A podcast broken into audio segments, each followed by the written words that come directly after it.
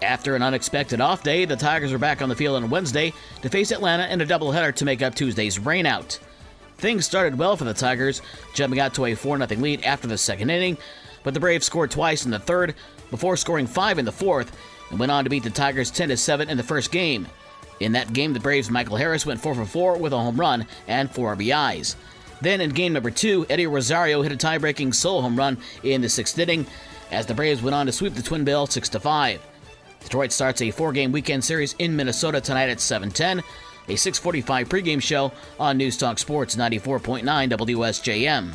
In Chicago, Dansby Swanson batted twice in the sixth inning for the Cubs, as Chicago scored six times, erasing a four-run deficit in the Cubs' 10-6 win over Pittsburgh. Swanson had three hits and two RBIs. The Cubs host the Pirates again tonight at 8:05. The White Sox won last night, but had two losses during the game. Sox manager Pedro Grifol was ejected for the third time this season. They also lost starting pitcher Mike Clevinger in the fifth inning due to arm soreness. But Clint Frazier drove in the winning run in the eighth inning, and the Sox went on for an 8 4 win over the Dodgers.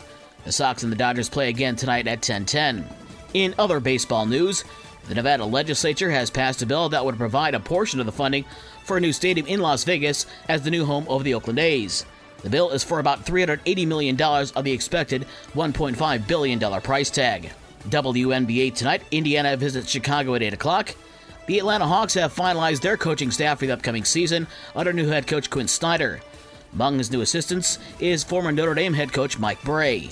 The U.S. Open Golf Tournament gets underway today from Los Angeles Country Club, but the focus still remains on the unexpected announcement last week of the merger of the PGA and LIV Tours. What makes matters worse is the absence of PGA Tour Commissioner Jay Monahan, who's relinquished day to day control of the PGA due to an unnamed medical situation.